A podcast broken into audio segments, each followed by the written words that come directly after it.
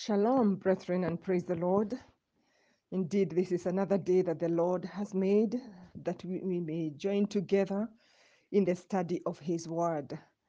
We thank Him for His sustenance, for His protection upon our lives, that we can have an opportunity of even studying His Word. My name is Grace Wojambo, and I thank God for having saved me and for His sustaining grace upon my life. We started a study on the character of God, and we have been looking at his attributes. Last uh, time, we started on one of the attributes of God, that is God's eternity, and we looked at his timeless, that he is timeless in his own being, you know, concerning eternity, that God sees all time equally vividly. And the third thing that we want to see today, still about God's eternity, is that God sees events in time and acts in time. And then we shall continue with others. May we pray together. Our Father, in the mighty name of Jesus, we are grateful yet again for your grace and your mercy towards each one of us, O God. We thank you that though you are so great and so mighty, that you have chosen to reveal yourself to us, O God. And so this day, even as we have a study of your word, O God, that we may get to know you more and more, we desire that the spirit of, of revelation, the spirit of wisdom be upon us, O God, that indeed you'd open the eyes of our understanding, that we may understand your word, that we may understand who our God is, that in our understanding of you, O God, our faith will be built more and more in you, Jehovah God, and we will trust you for everything, even in our lives and in our situations. We pray that you minister to us this day by your Holy Spirit in Jesus' name. Amen. So we continue. God, that God sees events in time and act in time regarding his eternity. That God is eternal. He has no beginning, no end, or succession of moments in his own being. Yet, yet he sees events in time and acts in time. So, this is the last part of the definition of God's eternity that helps guard against misunderstanding. In Galatians chapter 4, verse 4 to 5, it says in part, When the time had fully come, God sent forth his time, his son, sorry. When the time had fully come, God sent forth his son. God observed clearly and knew exactly what was happening with events in his creation as they occurred over time. In other words, God watched the progress of time as various events occurred within his creation. Then, at the right time, when the time had fully come, according to this scripture, then God sent forth his Son into the world. Indeed, he knows all about your life, and he will act in time, even concerning you. If he did it concerning his son Jesus, he will do the same, even concerning you. That in the right time, that whatever needs to be done for your life, God will do it. Acts 17, verse 30 to 31. God acts within time and acts differently at different times in points, at different points in time. Yeah. In times of ignorance, that is the past. Yeah. And then now, this is the present. And then there is a fixed day in the future. So God acts within, excuse me, within uh, time. It's good to read um, His word and find out that.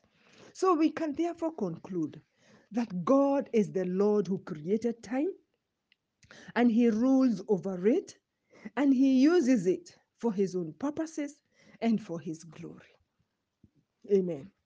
So when God fulfills his promises and carries out his works of redemption over a period of time, even as we see it in the scriptures, it is so that we might more readily and more clearly see and appreciate his great wisdom, appreciate his patience towards us, appreciate his faithfulness, appreciate his lordship over all the events in life, and even his unchangeableness and his eternity. Hallelujah. That is why we really need the understanding of his word. And then we will be able to respond to Him in worship and adoration to Him, trusting Him more with our lives and serving Him unreservedly. Indeed, there is a purpose for us knowing Him and trusting Him even the more. Now, let's go now to another of God's um, attribute. We are still on there uh, in this in, um, incommunicable attributes of God. So let's look at His omnipresence, God's omnipresence. Just as God is unlimited with respect to time, even so, God is unlimited with respect to space. So, the definition of omnipresence God does not have size or spatial dimensions, and He is present at every point of space with His whole being. Yet, God acts differently in different places. So, God is Lord over space because He created it. in Genesis chapter 1 and verse 1, we read, In the beginning, God Yes. In Deuteronomy chapter 10, verse 14, we read, Behold, to the Lord your God belong heaven and the heaven of heavens, the earth, and all that is in it. Yes, everything, everything in the heaven of heavens and even the earth, and everything that is in it. So, under this, let's look at this definition in bits that God is present everywhere. We know this, and uh, it may look like a repetition, but it doesn't matter. It's always, it doesn't uh, hurt, indeed, to have the word of God repeated to us. God is present everywhere, He's omnipresent. Jeremiah 23, verse 23 to 24, we read in part, Do I not feel heaven and the earth? Yeah, in Psalm 139, from verse 7 to verse 10, if you could read it, we, we, we, may not have enough time to read all the scriptures, so we are just quoting them. Uh, the psalmist talks about different places. If I go uh, to the heavens, God is there. If I go to the depths of the earth, you know, that even there, God is there. Wherever he goes, he finds that God is already there. Maybe this one. Let's let's just read this one. Uh, 139, Psalm 139 from verse 7. Where can I go from your spirit? Or where can I flee from your presence? If I ascend into heaven, you are there. If I make my bed in hell, behold, you are there. If I take the wings of the morning and dwell in the uttermost parts of the sea, even there your hand shall lead me, and your right hand shall hold me. So wherever he goes, the, the, the psalmist realizes God is there. He is omnipresent. There is no nowhere in the entire universe, on land or sea, in heaven or hell, where one can flee from God's presence. Nowhere. God Himself is present, not a part of Him, but He is present with His whole being in every part of space. How reassuring this is that it doesn't matter where we may go, where we may be, even if you are all alone and nobody else knows where you are or what is happening to you, God is there. Acts chapter 17 and verse 28.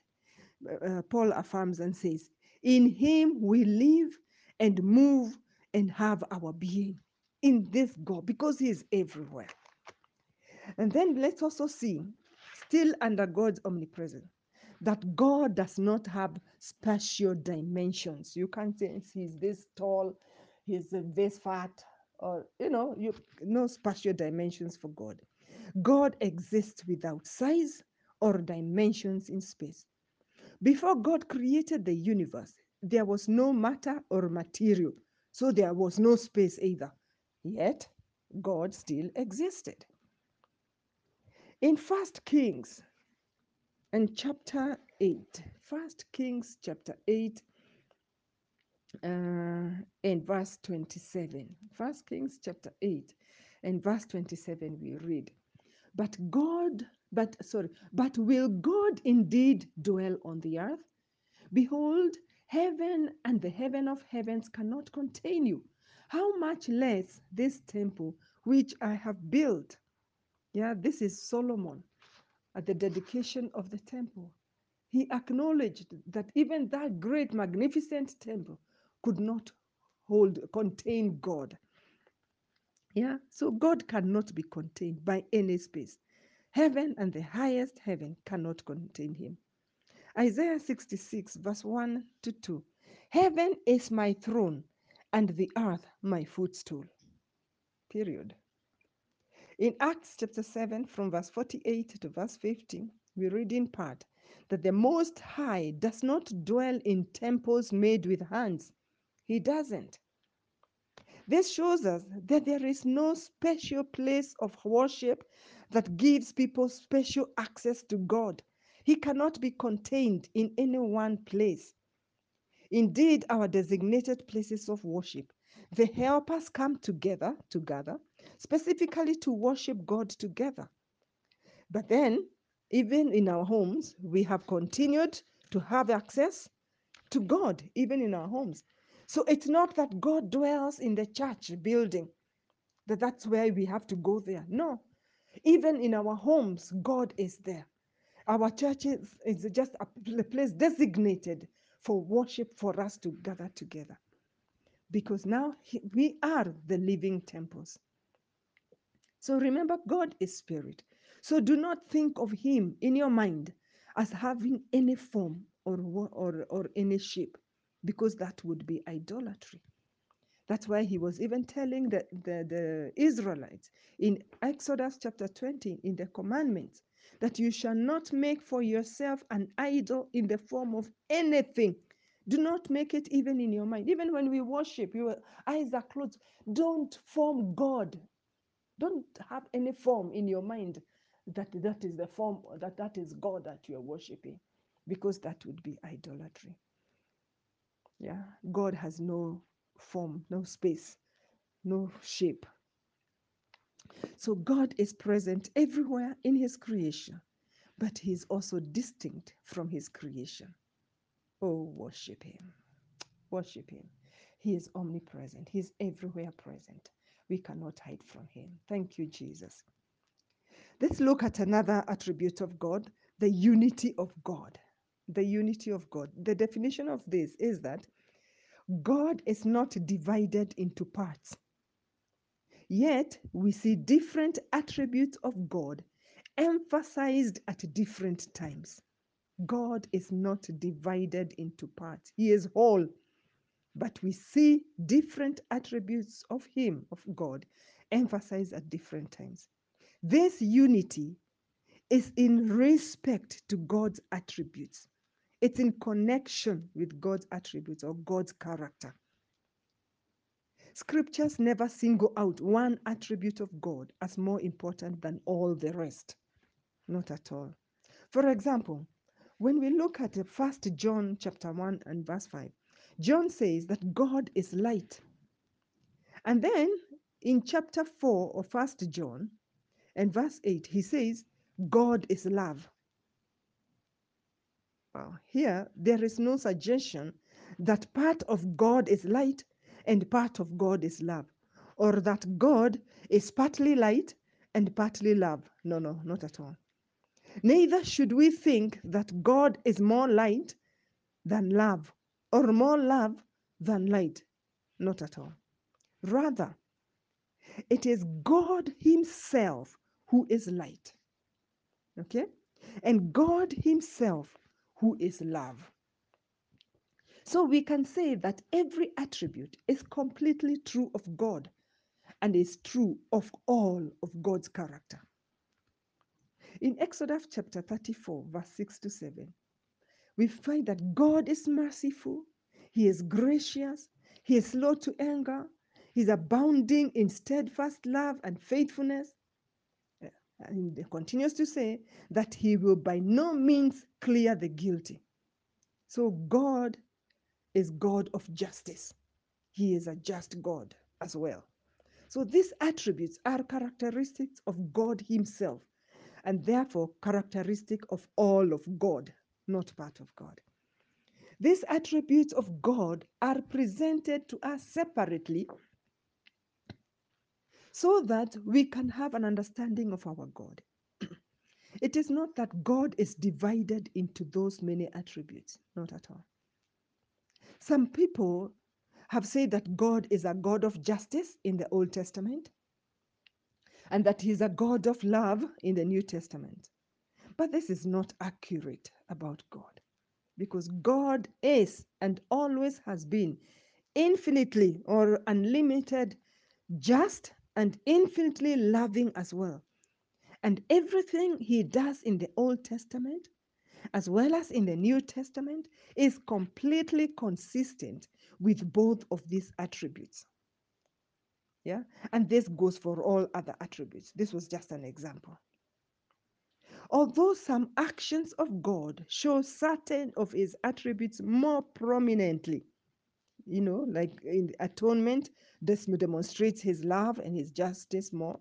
Yet, in one way or another, all other attributes are demonstrated, even in that in the atonement. His knowledge, his holiness, his mercy, and we can go on. You know, so none is more important than others. So, what can we say in conclusion? That it is God Himself in His whole being who is supremely important, and it is God Himself in His whole being whom we are to seek, seek to know, seek to love. So, we cannot say we only want to know God, that God is love. We don't want to know that God is just because we don't want to face that part of God. But this is all God. You cannot take him as love and not take him as just. So let us appreciate that all these attributes contain but pertain to God as a whole. They have only been separated for our understanding because we are limited. So God is a God of unity.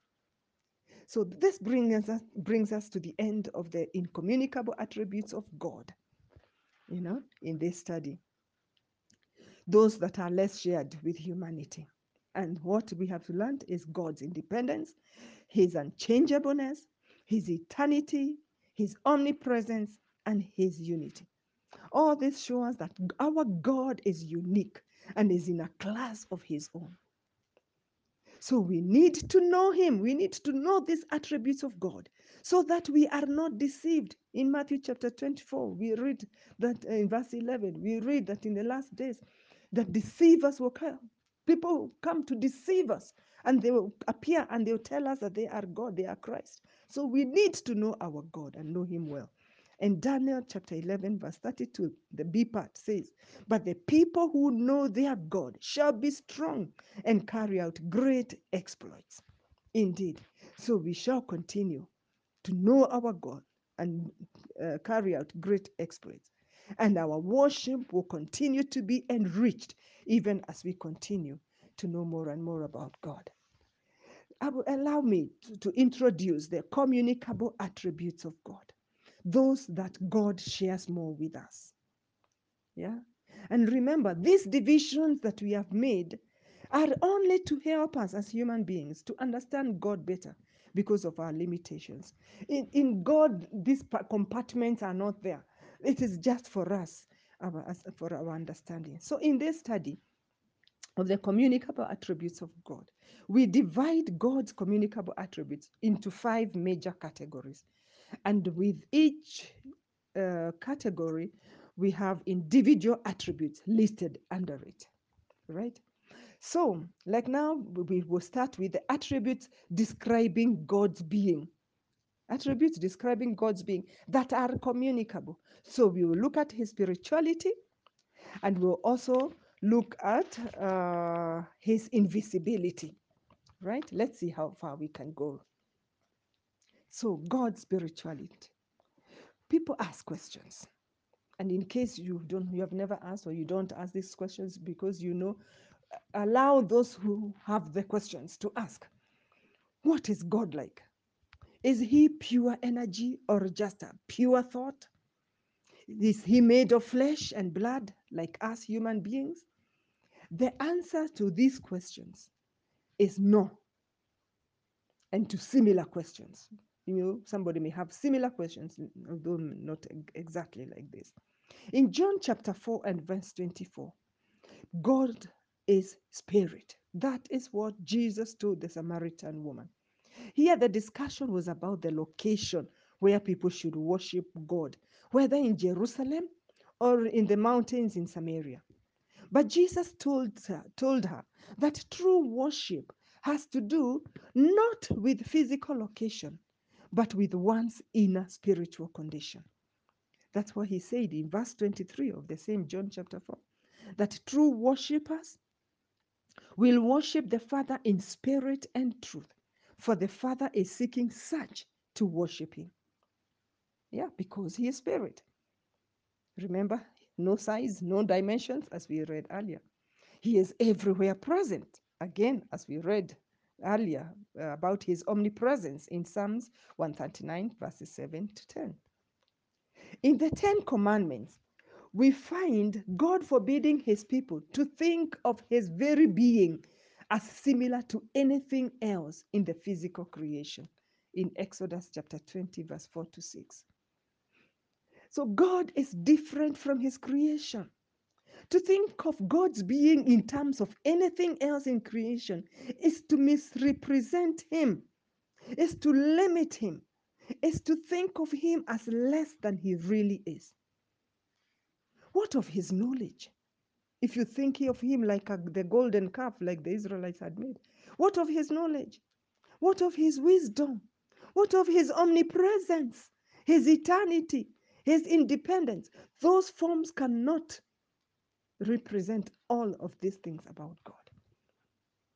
Inasmuch as we said earlier that God has made all creation so that each part of it reflects something of his own character, we must here affirm and balance that to picture God as existing in a form or mode of being that is like anything else in creation is to think of God in a horribly misleading and dishonoring way. Yeah. This is why in verse 5 we read that God is a jealous God. He is jealous to protect his own honor. Yeah, verse 5 of Exodus chapter 20. He is jealous to protect his own honor. He eagerly seeks for people to think of him and worship him for all his excellence. It would be good that you read also Deuteronomy chapter 4, verse 23 to verse 24. So here we emphasize that God is spirit. This is a kind of existence that is unlike anything else in creation and far superior to all our material existence. God's being is not even exactly like our own human spirits.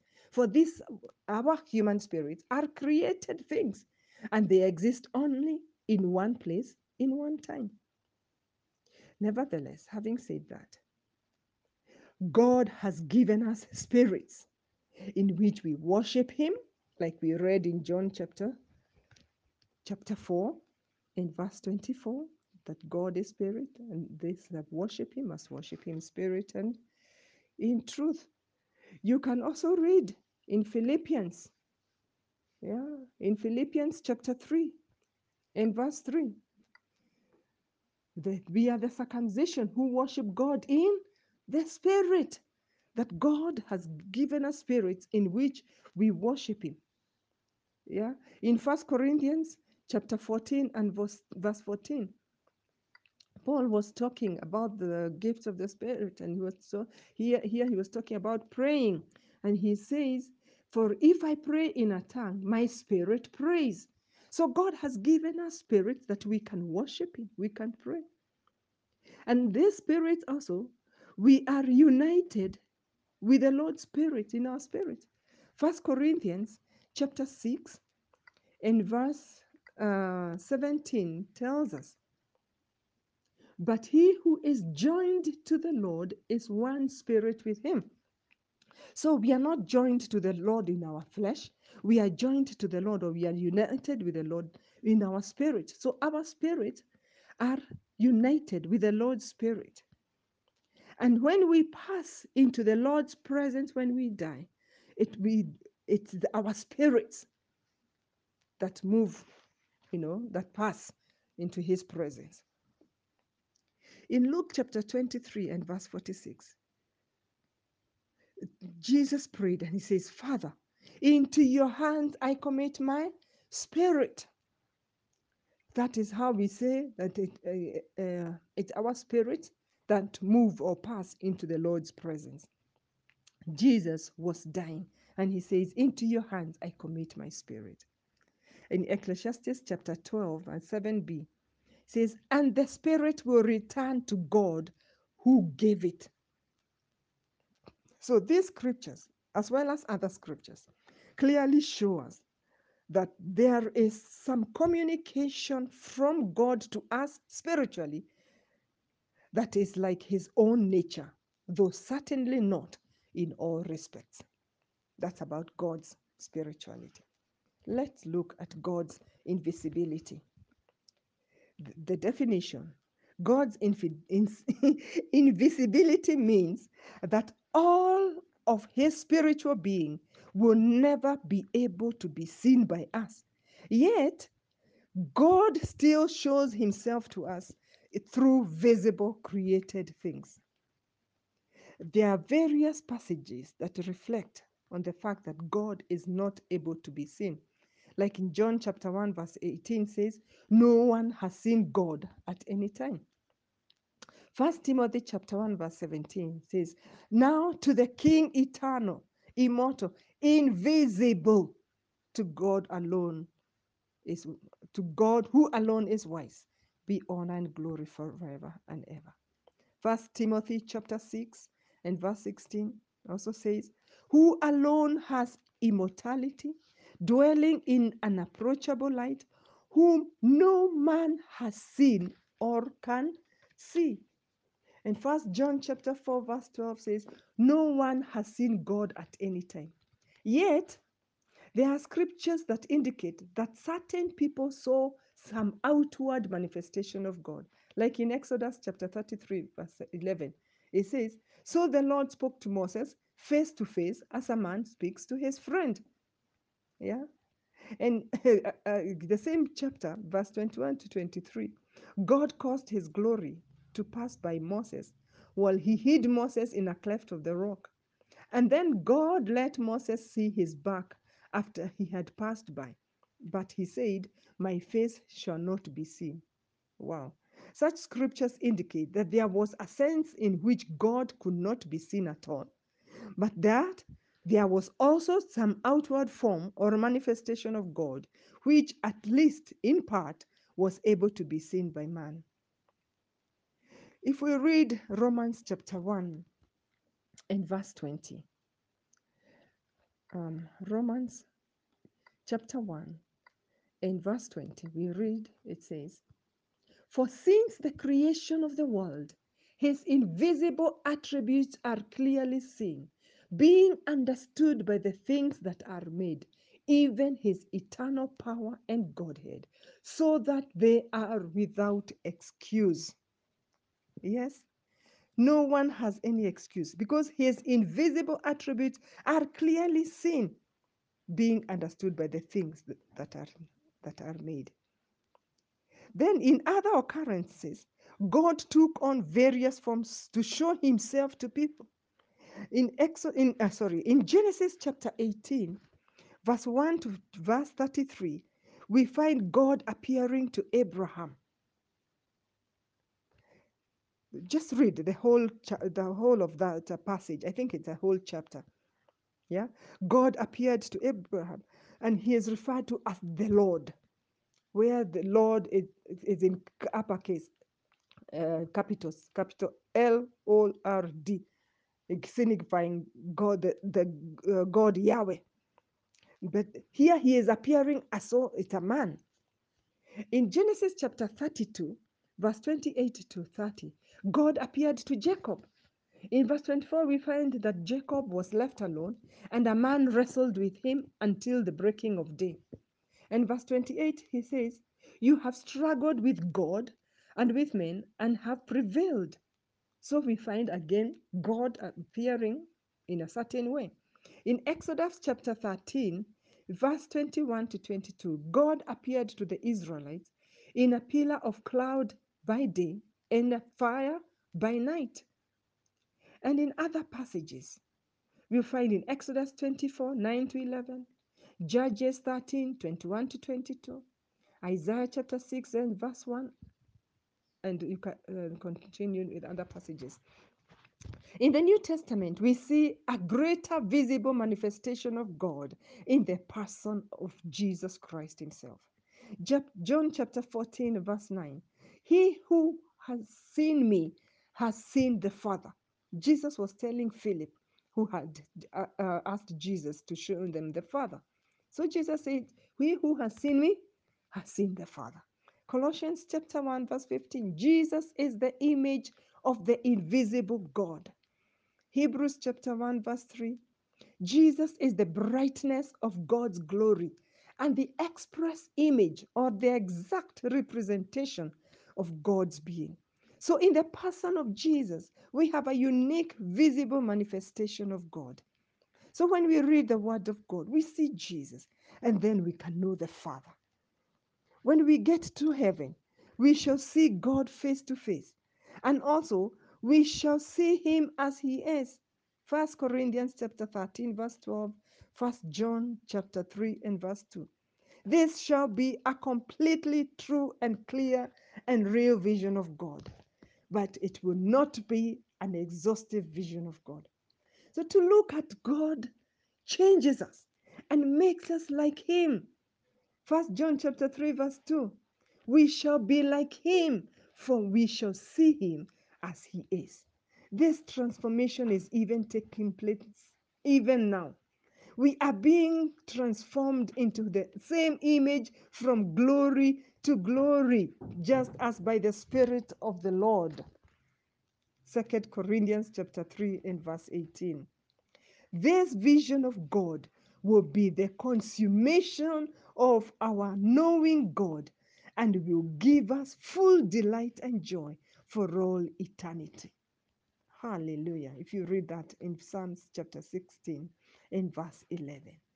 Indeed, we shall see him as he is, and we shall become totally like him. Well, not totally. We shall be like him. That's what the scripture tells us. Oh, uh, although we know uh, uh, we shall not exactly like him.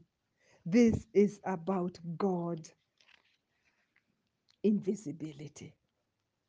There are certain places where He shows Himself to us. Even now, He is manifesting Himself to us so that we are able to know Him more and more.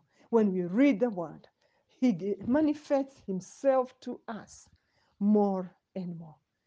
Brethren, I would like us to stop at this and pray together. Father, in the name of Jesus, we are so delighted, oh God, that you, remani- you communicate certain of your attributes to us, oh God.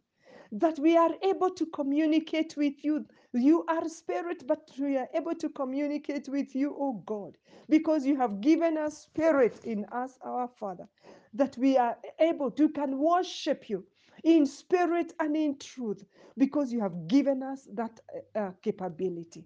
We bless your name and we honor you, O God. Thank you that you are even uh, uh, revealing yourself to us. You cause us to see us. You manifest yourself to us, O God, day by day. And that as we see you, as you manifest yourself to us, you're changing us. You're transforming us, oh God, more and more into your image and into your likeness, from one level of glory to another. Amen, Lord. Amen. Let it be so. Transform us more and more, even as we read more and more, as we expose ourselves to you more and more, even in your word. We pray that you bless your people, minister to them, encourage them and strengthen them in uh, uh, whatever situation they are going through, oh God. May the study of your word build strength and faith, oh God, in their hearts, our Father, that they will keep looking to you and reading your word more and more. Let there be a, a, a thirst and a hunger in the hearts of your people, even for your word. We bless you, our, our God, and we honor you. In Jesus' mighty name we pray. Amen and amen. Amen.